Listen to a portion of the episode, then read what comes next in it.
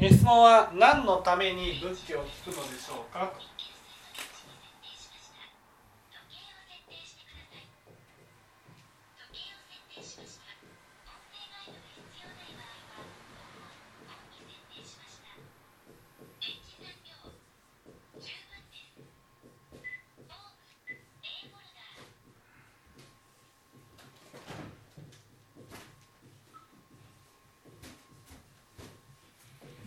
何のために仏教を聞くのかっていうことを知りたいときに、まず大事になるのは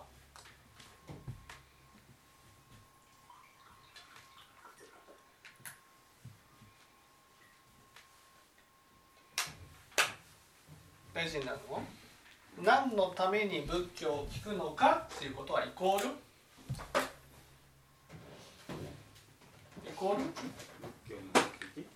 何のために仏教を聞くのかっていうことはイコール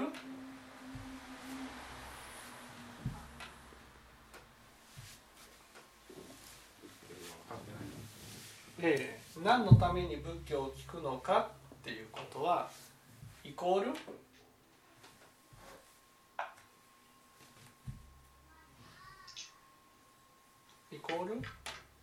何のために仏教を聞くのかっていうことはイコール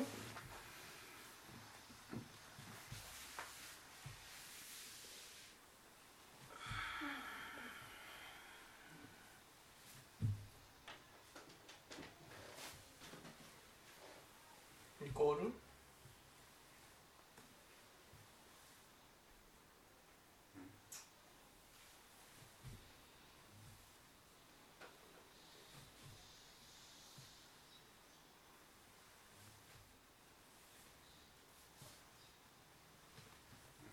めに仏教を聞くのかっていうことをイコール違う何のために仏教を聞くのかっていうことは言葉を変えると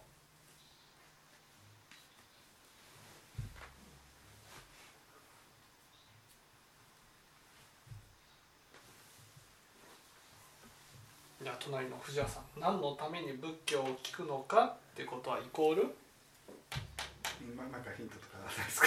いやもうここからこうずっとお話イコール仏教、何のために仏教を聞くかってことは毛利、何のために仏教を聞くのかってことはイコール何のために生きるのか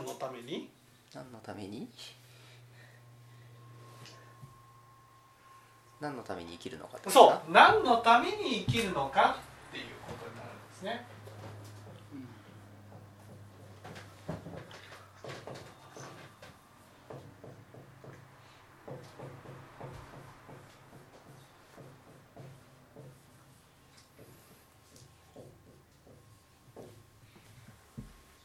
ね、その何のために仏教を聞くのかわからないっていうことは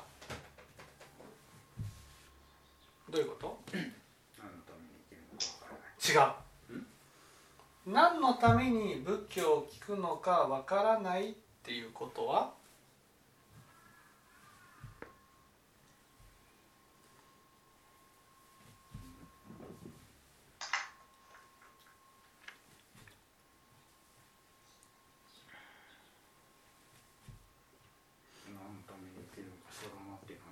違う。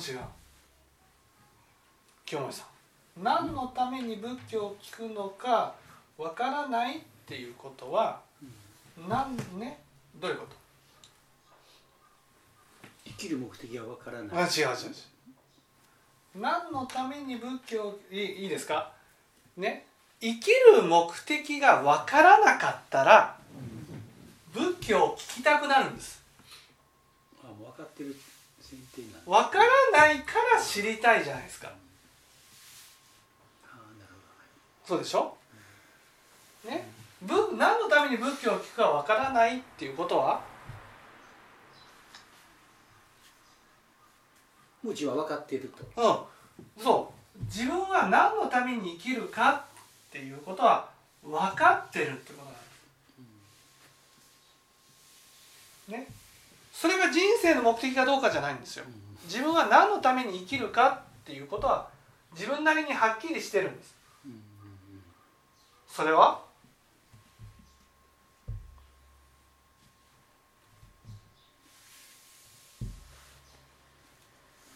将来的なビジョンまではないんですけど、その後の生活が一番大事ですから。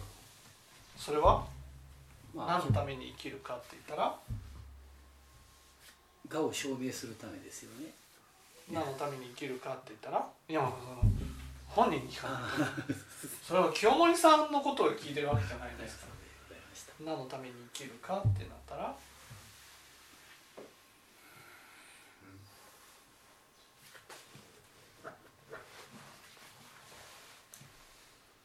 我を証明するために生きてるんですか。いや、いきなりもう入れ知恵なんかしちゃダメなんですよ。まずその何のために生きてるかと言ったらね、それは楽になるためです。これでしょ、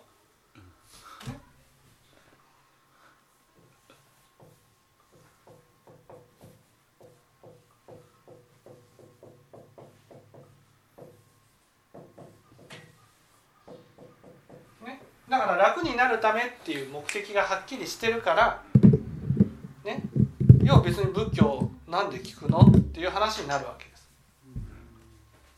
この楽になるっていうことはイコール何？楽になるっていうことはイコール？経済的に違います。楽になるってことは何もしなくてもいい。どうしてそう思いたいんですか？なんでだってさ、人生って言ったらね、もっとアクティブに生きたいと思うものじゃないですか。いろんな人と出会って、いろんな人と触れて、ね、それが人生にとって楽しいことじゃないですか。なのに、いや、人と触れないで、自分の生活は自分で完結して、ね、人の関わり合いを持たないで生きていきたいと思うのはどうして？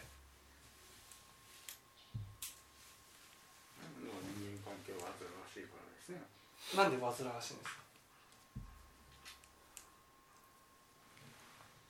そう、楽になるっていうことはね、ここではね、その深堀さんの言葉は、人間関係の煩わしいものを離れて生きていきたいっていうことなんです。なんで人間関係を持つと煩わしくなるんですか。この煩わしいっていうことはね、触りがあるってことなんです。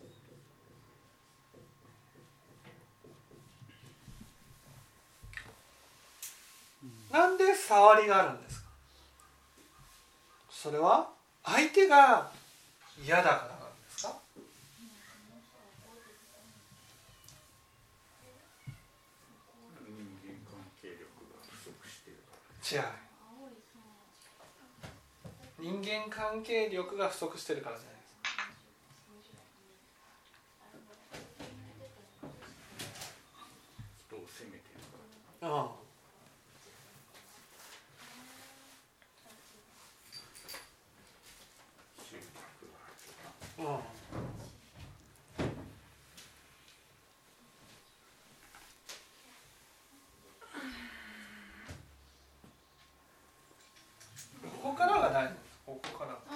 楽になるためっていう目的がはっきりしてる。だから何のために生きるかってことがはっきりしてる。だから何のために仏教を聞くかっていうことがわからない。でも楽になるためって何？ここなんです。ここ楽になるためって、楽になるって何？楽になるって、楽になるっていうことはイコールお母さん、楽になる、ね、お母さんは例えば楽になりたい、楽になりたい、普通の人が楽になりたいっていう言葉を使うときはどういうときかなんです。どういう意味で使ってるかなんです。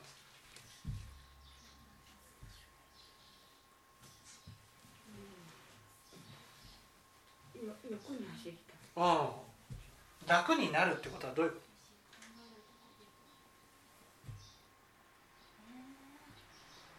と？お父さん、楽になるってこと？悩みがなくなる。楽になる。思い通りになる。楽になる。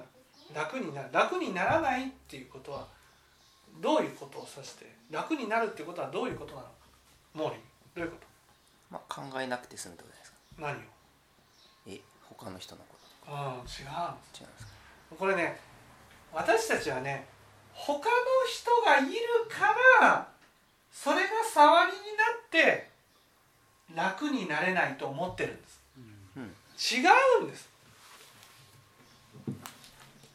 他の人関係ないんです。いいですか？他の人と触れることによってね、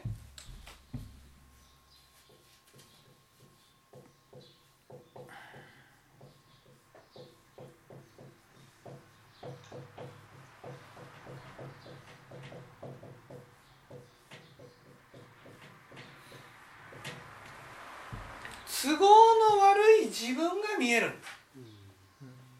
例えばその起こしてはならない感情が起きてくるとか、ね、そうすると起こしてその人と触れなければこんな感情なんて起きてこなくて済むわけ。この人が嫌なんじゃなくて、この人と触れると見たくもないものが見えるからなんです。この人と触れ楽になるっていうことはね、都合の悪い自分なんて私には存在しないと思って生きていけるようになることなんです。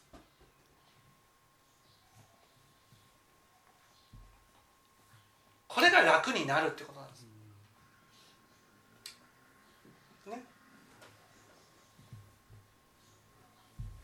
そこで出てくるのがこの都合の悪い自分がなくなって残るものは都合の悪い自分がなくなって残るものは残るものは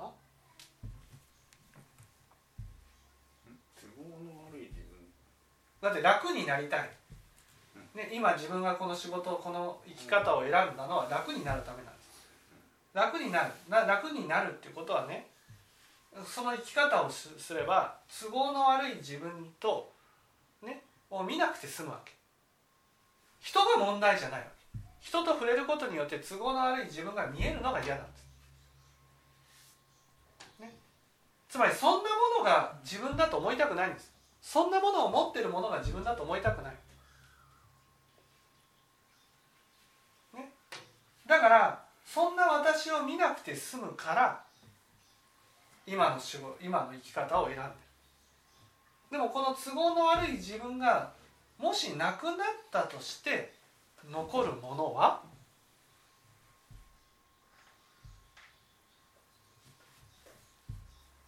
何もないみたいな。残るものがなんです。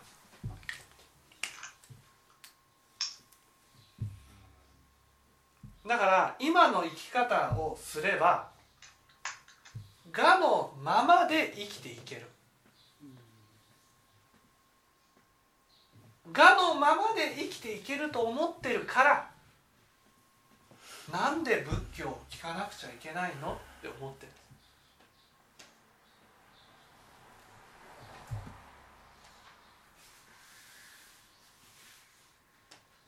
なんで仏教を聞きたくないか分かるでしょ。なんで仏教、そんなね、仏教を聞きたくてしょうがありませんなんて人はいないんです。仏教を前向きに聞いていきたいですっていう人なんていないの。なんで仏教を聞くってことは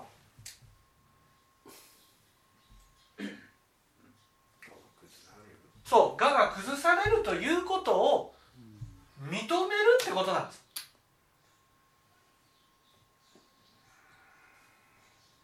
今頭ではね、死んでいく時には我がなくなるって言いながら絶対認めてないんです。いやいやいやいやなくなりませんよ思いたい、認めたい、聞きたくないっていうことはね、我が崩れるっていうことはどこかで知りながら、でも認めたくない、認めたくない、我が崩れるなんて認めたくないっていうか、我が崩れるとか抽象的すぎてそんなこと考えたことないです。我が崩れるっていうのはね、今自分だと思っているもの全てです、うん、私たちは、ね、何のために生きてるかって言ったら、自分というものを感じるために生きてるんです。この生活をすれば今自分だと思っているものを続けることができるんです、うん、いわゆる世の中でいう自分らしい生き方ができるんです。その自分らしい生き方ができるっていうことが、ね、一番自分を感じておれるので、だから安心なんです。ところがこの自分っていうものをね、否定するものが人と触れた時に出てくる都合の悪い感情なんです。これを、ね、認めてしまうと、ね、私はこういうものを持ってる存在だってなっちゃうんです。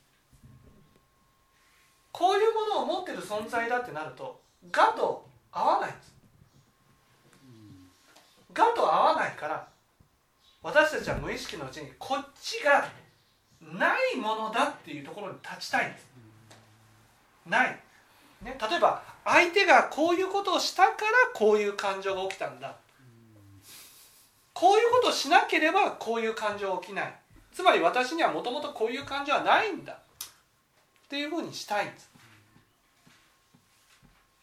したい、ね、それが本当にないんだ、こんな感情なんてないんだっていうふうに思えたら、仏教は楽しく聞けるんです。楽しく。だって我を否定するものは何もないから。聞きたくて聞きたくてしょうがない。楽しい。新しいことが聞ける。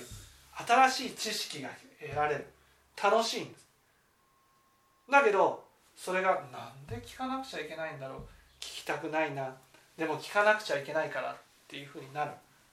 その一番の理由は、ね、我が最後にはなくなる、我が最後にはなくなるってことは、今自分だと思っている、自分らしいと思っている自分っていうのがなくなるっていうことをもう認めたくないんです。でもね、臨終っていうことはそれが崩れるんです。肉体がなくなるから。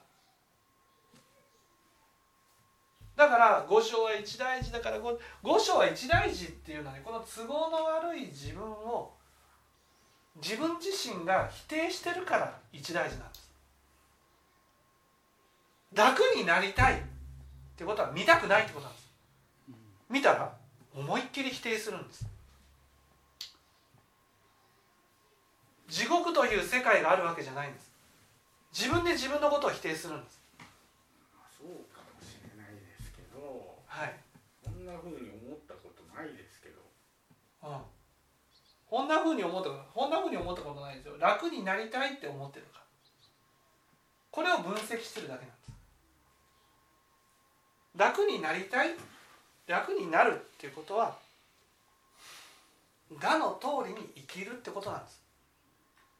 っていうか、その都合の悪い自分とか言われても、ああ今都合の悪い自分が見えたとか、うわ見たくないみたいなものに思ったことなんてないんですけど、うん、都合の悪い自分が見えたっていうふうに思わない。でも迷惑をかけたんじゃないかって思うんです。迷惑な存在じゃないかっていうふうに思うんです。その迷惑って思ってるそのね、その物柄自体が都合の悪い自分なわけです。これがちょこっとでも自分の中で感じられた時に、人は私を迷惑だと思ってるんじゃないかって感じるわけ。ね、お母さんだったらのけものにされてるんじゃないか、ね、のけものにされてるんじゃないかっていうふうに感じるのは、のけものにされているというふうに感じる物柄があるんです、自分の中に。こういうことをしたからのけものにされるんじゃないかじゃないんです。自分の中にね、のけものにされるようなもの、自分の中で自分が自身がのけものにしているものがあるわけ。それを感じるからのけものにされてるんじゃないかっていうのを感じて、何かないか何かないかって探すわけ。人の言動がそう感じるわけじゃなくて、ね、自分の中にそういうものがあるっていう。っていうかやっぱ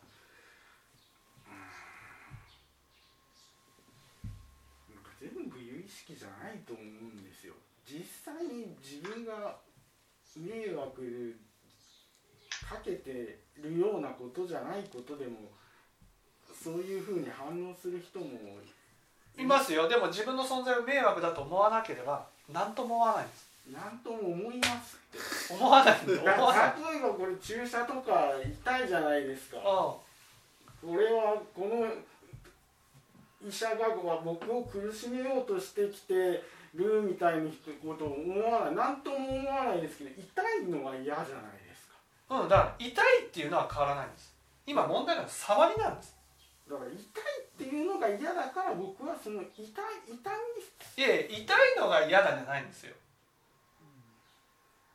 ね、痛いのも嫌なんですよ、触りは知れませんけど、触りのことはよくわからないですけど、痛いことがだけが嫌だから、そのなんていうの、そういう、痛いのが嫌じゃなくて触りが嫌なんです。いいですか。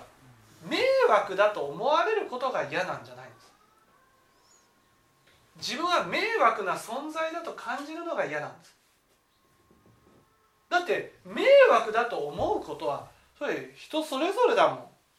それぞれですけど、嫌な顔してきた人を見るだけでも、そのなんかそういうオーラが伝わってくるだけでも嫌じゃないですか。それはそれを通して嫌な自分が見えるからなんです。ね、この人がだってそのヤクザとか嫌じゃないですか。ひったくり嫌じゃないですか。それ有識関係ないですよ全然。だってその深堀さんが嫌だっていうのはヤクザなんです。ひったくりなんです。そのヤクザやね、ひったくりは大事なものを奪ってくるから嫌なんです、ね、でも深堀さんが嫌だと言ってる人はヤクザと付き合いたくないって人はいっぱいいるわけですよ、ね、ひったくりと付き合いたくないっていう人はいっぱいいるんです。でも普通の付き合いさえも嫌だっていう、それはヤクザだからじゃないんです。その相手を通して、ね、自分は迷惑な存在だと思いたくないんです。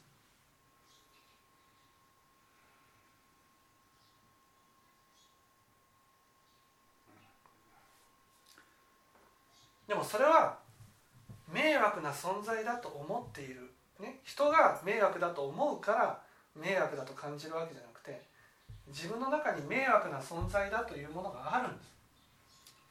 それが死んだら残るものなんです。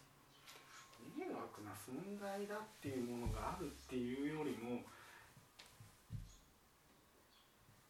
多くの人に迷惑をかけてしまうような、例えば一般常識がないとか一般マナーがないとか、そういうのはあるかもしれません。でもそれだったらその事実、いや、それだったらね、一般常識を身につければいいんです。そこまでして人と仲良くなりたいと思います。違うんですよ。一般常識を身につければ治るものだと、治るものだったらやるんです。そうじゃないんです。そうじゃなくて、そもそも私のね、その深堀さんの中に迷惑な存在だというものがあるんです。それはどんなに一般常識を身につけようがあるんです。人がちょっと嫌な顔をするだけで見えるんです。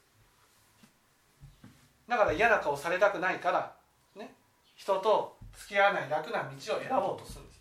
でもそれは何度も言うようにね、生きてる時は見なくて済むんです。だってがね保たれるから。でも臨終になるとこの我が崩れるわけです。肉体がなくなるから。それじゃお前らと一緒じ一緒でいいよ。いや一緒で、仏教だって一緒の話じゃない。一緒でいいんですけど、それだと今日こう死ぬぞ死ぬぞ苦しむからって、いやいやでも聞けよってことになるじゃない。いやだから苦しむぞというその内容が、苦しい世界に行くから苦しむのじゃないんですよ、ね、あなた自身がこの都合の悪い自分をね、自分自身が迷惑だと思ってるわけ。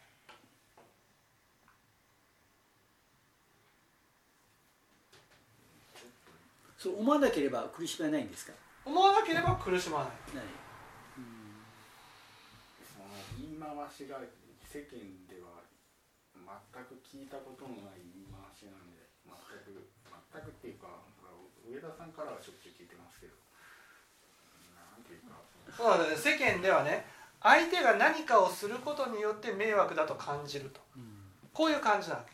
でも違うんですよ。仏教ではね、相手が何かをするから、ね、感じるんじゃなくて、もともと私の中にそう見られてるんじゃないかという不安があるわけですよ、ね、その不安が、ね、不安っていうのはそういうものを持ってるんじゃないかっていう不安なわけ。その持ってるんじゃないかっていう不安が臨終になると目の当たりにするから死は問題なんです。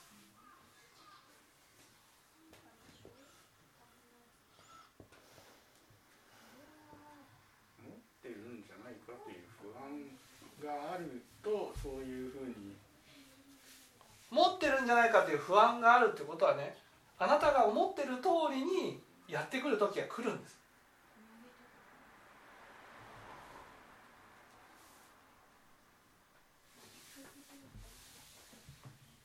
それを想像してるんです。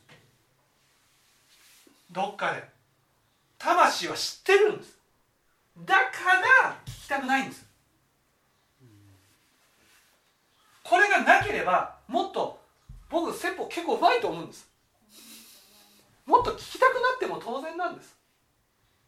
いや僕は聞きたくないのは、聞くことがないんですよ。質問がないのに無理やりなんか、いや質問がないのってバッチリ質問じゃないです。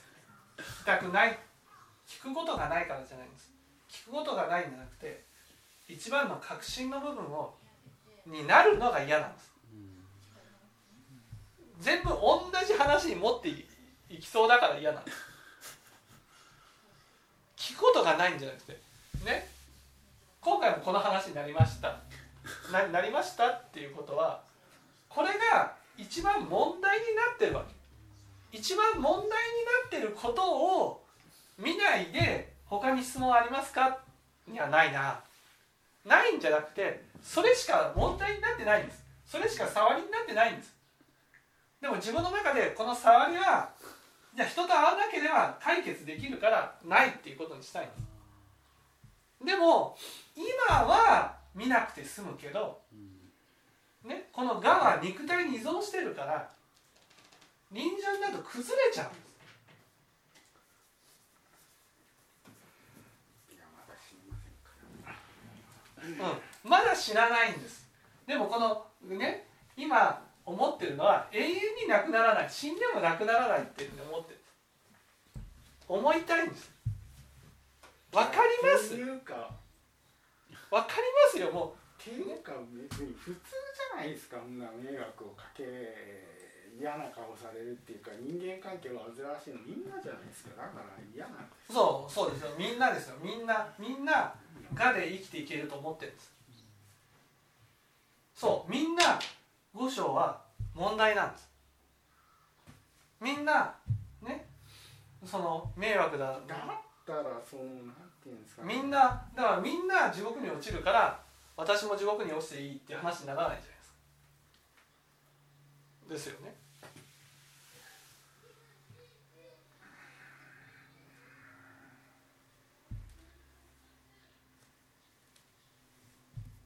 だからその要は私の中にその迷惑をかける存在であるんではないかっていう思いがあるってことなんですか。いや、あるのではないかじゃなくて、迷惑だと思っているものがあるわけ。それを自分は今はないことにしてるんです。だからあるんじゃないか、あったら迷惑なんです。誰が迷惑かって自分が一番迷惑だと思ってるんです。それが今は人と会わなければないことにして生きていけるんです。理屈はそうでしょうけ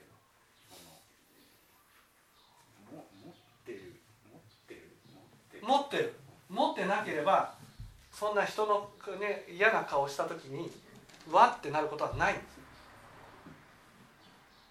ああこの人嫌な顔したなで終わるわけ。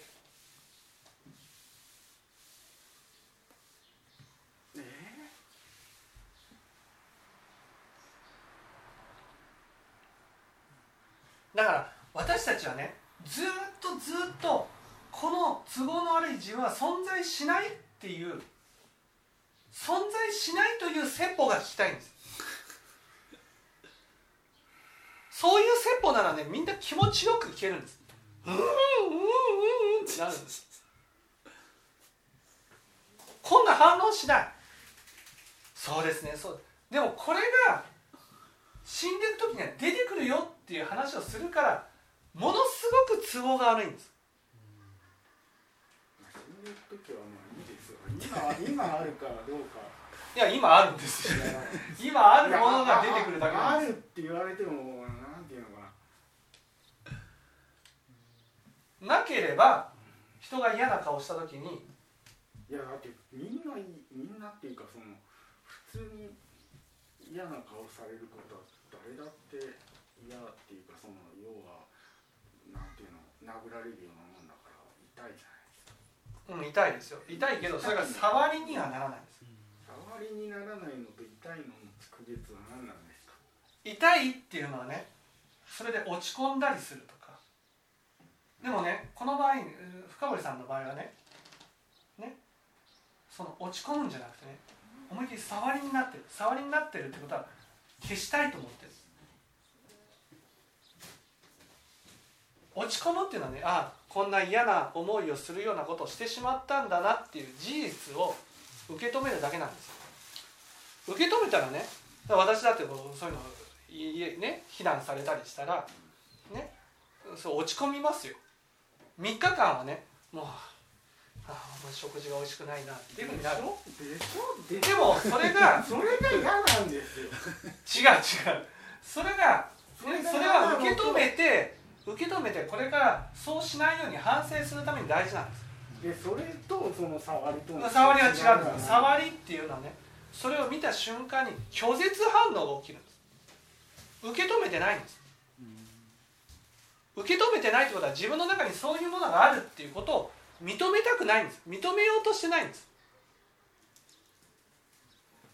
だから相手に対する否定になるわけ。だからそういうことをしてきた相手が悪いとかね、私はそういうふうにしたくないからこの人とは付き合わないとか。いや僕そんなこと今まで言ったことはないじゃないですか。あんまりいやもちろん権力者を否定したことはありますけど、権力者は理不尽なことをしているからあれなんですけど、今その理不尽なことをする相手と付き合いたくないっていう、そういう話じゃないですよね。そういう話じゃない。嫌な顔をする相手と付き合いたくない、それは嫌な顔をするようなものを持ってる自分と思いたくないんです。でもそれはね、もうすでに持ってるんです。持ってるけどそれが嫌なもん、相手にとって嫌かどうかじゃないわけ。自分が嫌がってるんです。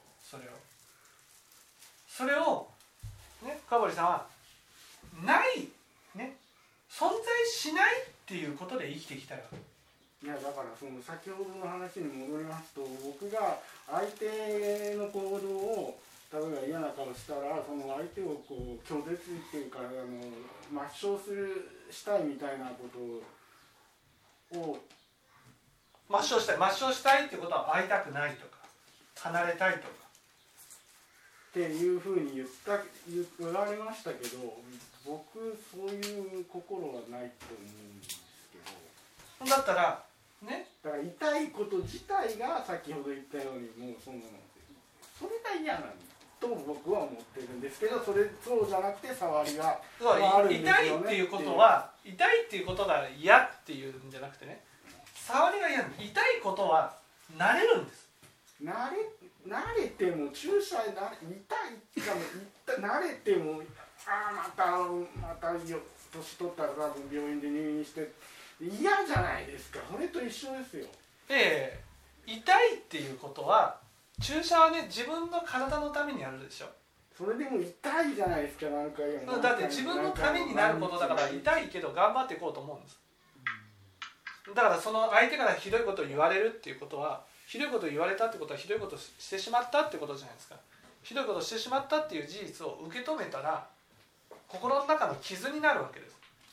傷になったらね、自分はこれからの人生において同じことをしないように気をつけていこうってなるんです。だから自分を成長するためにはこの痛みが必要なんです。でも触りっていうのはね、痛みすらなってないんです。受け止めてないんです。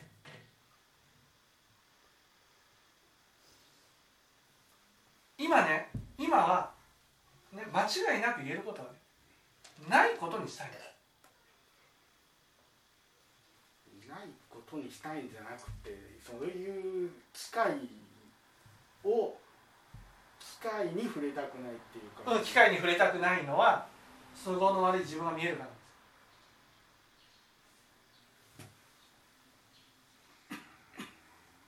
らです。だからね、間違いなく言えることはね、痛みは分かってないんです。痛い私もね、これは痛いっていうことが分かるのには、ね、結構時間かかった。最初から分からなかった。最初の拒絶反応が起きる。拒絶反応だから痛いっていうのが分かったら、ね、触りじゃないから苦しくないんです。痛いんです。僕だったら落ち込む。でもこの落ち込みは嫌じゃないんです、ね、しばらく耐えていこう。元気は出ない。でもそれでいいんです。だって反省できるから。それってすごくいい話ですけどそんなこの聖者っていうか、こうかっこいい人みたいになれませんよっていうか、いや、なれないじゃなくて、それは触りになってるんです。なるためにはそのなんていうのもこうなんていうのも触りになってるってことはね、自分の中にこういうものがねあると認めたくないんです。こういうものがあるって認めたらね、自分が自分だと思ってる、自分らしく生きようと思ってるがね、これは仮のものなんだっていうことを認めることになるんです。今ね、こうやって反発してるのは痛いのは嫌じゃないですかっていうふうに言ってるのはそうじゃないんです。もう根本的にね、上田さん、がんは続くんですよね。がんは続くんですよね。死んでも崩れないんですよね。そういうことでいいじゃないですか。で言ってるのと一緒なんです。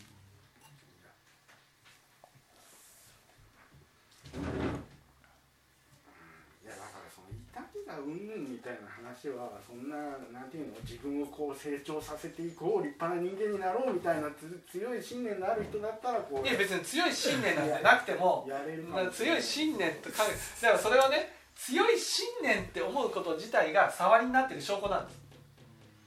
あのね、信念なんてなくても痛みでね、反省できますから。全く信念なんてなくていいんです。信念なんていらない。ってことは、それすら触りにならないが、触りになってしまうのはっていうか、その痛みにならずに触りになってしまうのは何、それだけ存在を否定してるんです。存在を否定してるってどういうことですか？僕は自分の存在を否定してる。だから自分の中にね、その自分自身が迷惑だと思っているものがあると思いたくないんです。なぜかというと、それが本体だっていうことをどっかで分かっちゃうから、認めたら。だからそれがないことで、ないその迷惑だというものが存在しないっていうことで丸く収めましょうって話なわけ。だからこれが自分だってなったらね、ちょっとでも認めたら絶対仏法を聞かずにおれない、一大事だもん。だって誰が否定するんじゃない、自分が否定するんだから。どんな世界に行っても苦しむわけ。死後どんな世界が待ってるかじゃないわけ。もう間違いなく苦しむことに決まってるんです。定まるんです。だからこれは何とかしなくちゃいけないってなるわけ、自分で。だから何のために生きるか、あ、これを肯定してあげるために生きるんだってなるんです。今肯定できないからしっかり聴聞しようってなるんです。こればっかり聞こうと思うんです。他のことをね、どうでもよくなるんです。今文法を聞いてきてるからね、他のことがどうでもよくなってきてるんです。知識欲で聞こうと思ってないんです。でも根本のところは認めたくないんです。ないことで痛いんです。存在しないっていうことにしたいんです。仮にそうだとしてピンときませんというか、なんていうか、実感がないというか、実感なんてあるわけないの。実感が少しでもあったらもうね、聞かずに折れないんです。実感がないこと言われてたんですか。そんなの何回聞いたって分かんないじゃないですか。実感なんて、だって実感がないようにないようにしてるんだ。だって何度も言うようにこれは存在してない話になってるわけ、自分の中で。でも存在してなかったら何度も言うように嫌な顔をされて嫌だと思うことはないんです。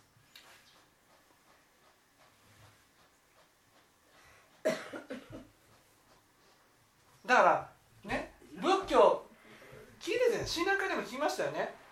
ね、無明業障の恐ろしき病って、恐ろしきっていうのは自覚がないところにあるって言ってるでしょ。自覚がないんです。自覚なんて出ない。なぜか、それぐらい我が崩れるってことは存在しないっていうことにしたいから。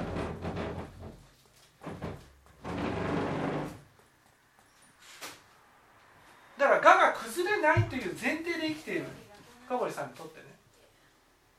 痛いのとその痛くないのの違いがあんまりよくわからないんですけど。だから痛いっていうのはね、心の傷になるってことなんですよ。嫌な顔されたら嫌じゃない、嫌じゃなくて痛いだけなんです。嫌っていうのはね、それは拒絶反応、うわっていう拒絶反応なんです。拒絶反応はそれは自分の嫌な部分が見えるからなんです。それに対する拒絶反応なんです。いや、だって普通にこうなんていうの、ひったくりだとかなんていうの、通り魔みたいなの来たらうわって逃げるじゃないですか。それは自分の大事なものを奪ってくるからです。でも嫌な顔されても何の大事なものを奪われません。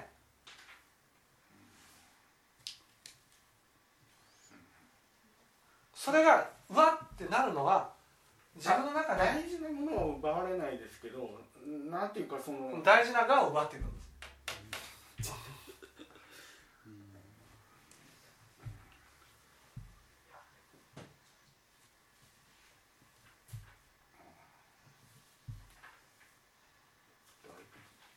まり都合の悪い自分が見える。そう、そう。だからみんな。深堀さんだけじゃないです。みんなこういう自分がないことにしたい。だからみんな言うじゃん、あの人があんなことさえしなければって言うじゃん。こんな気持ちにならなかったのにって、ね、この人がしなければこんな気持ちにならないってことは私には存在してないって思いたいんです。でもなかったらこんな気持ちは起きないわけ。相手がどんなことしても。いや、例えば職場の仲間になんかすぐ怒るような人がいたら嫌じゃないですか。そう都合の、それはね、それは怒ったら、いや気をつけなければならないなで終わるわけ。その自分の中で否定しているものがなければ、嫌だっていうのは、嫌だってって普通に思うじゃないですか。そう、嫌だって、普段仏教の教えから言ったら嫌だっていうのは間違いなく嫌な自分が見えるからって意味なんです。都合の悪い自分が見えるから嫌なんです。嫌っていう感じはね、もうそういう感情なんです。だから都合の悪いものがなくなれば、でも都合の悪いと思わなければ嫌とは思わないんです。心がけなければ慎重にとかそうになるだけなんです。それって例えば相手を動物とかなんていうの、クマみたいに思ったらクマには言葉が通じないからクマに遭遇しないように気をつけなければっていうふうになりますけど、相手は人間なんですから。人間だけど、でもまあ言ってみたら、ね、一方的に怒ってくるっていう意味ではクマと一緒じゃないですか。いやだからそれはそういうふうに思えるならっていう意味で、いやそういうふうに思えるようになるんです。でそれはだからそういうふうに思う知恵がついたっていう意味であって、感情、自分の都合の悪い自分が見えるっていうことがなくなれば気をつけなければっていうふうになるだけなんです。だからみんなね、いいですか、みんなその先に都合の悪い自分がもう必ず問題になってるわけ。相手じゃないんです。問題は相手じゃないんですよ。自分の中にある都合の悪いものがもう先に問題になってて、それをとにかく見たくないばっかなんです。これがなくなれば、あ、この人はこういう人だから気をつけなければで終わるんです。いやだから、なくなればそれで終わるかもしれませんけれども、例えばさっき言ったように相手をクマだと思えるようになれば、別になくならなくてもそういうふうに思えるようになるじゃないですか。だからそれは自分の都合のないものが見えなければっていう話なんです。でもその前に見えちゃうんです。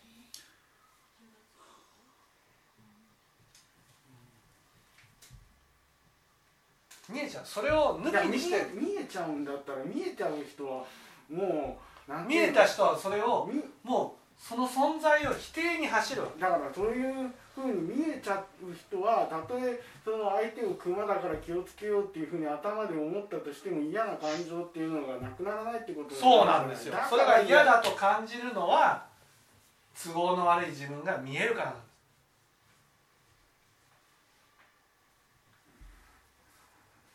そのことをだって深堀さん自身が言いましたよね。言いましたよ。たとえそういうのが嫌だと思っても、ね、嫌な自分が見えるから嫌だと思うんですよねって言ったじゃないですか。そうなんです。で今問題なのは、それが臨終に残るんです。これが清盛さんがよく言う4人の妻の話の4番目の妻なんです。それは来るなって言ってもついてくるんです。ずっと否定してきたんです。ずっとないがしろにしてきたんですね。それをバーッと見せられるんです。そしてずっとついてくるんです。だから生きてる間に受け止めなくちゃいけないんじゃないのっていう話なんです。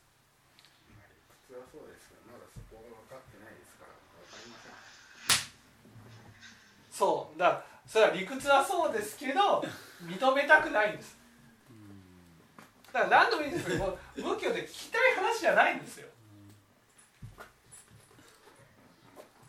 でもね、これが本当にがんとか宣告されたりすると、がんが崩れるっていうことが分かっちゃうので、ものすごい不安なんです。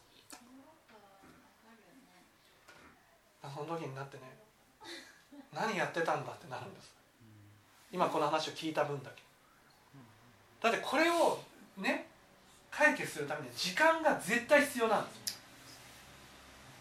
いきなりですよ。いきなり聞いて分かって臨終でよっしゃーってできるわけないじゃないですか。徐々に向けないし、1年なんだもん。ないしって徐々に向き合えるようになる。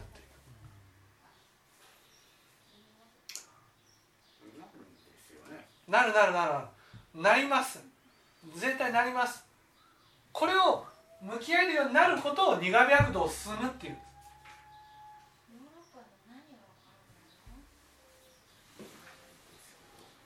す。大丈夫です。それをね、それを解決するために仏教があるんですよ。だから仏教を聞かなくちゃいけないんですよ。何段仏教を聞くのか、それはね、頭で分かっててもないことにしようという心がものすごい強いわけ。今がんを宣告されてもね、もうなかったことにずっと変えるんです。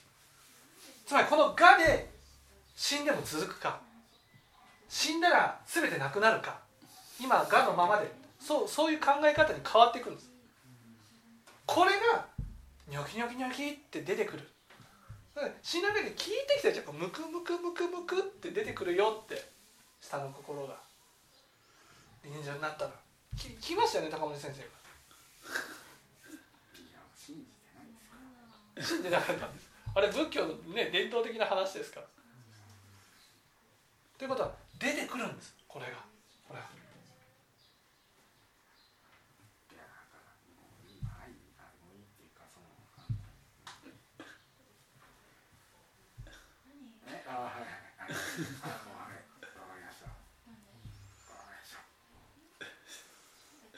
分かっていただきました。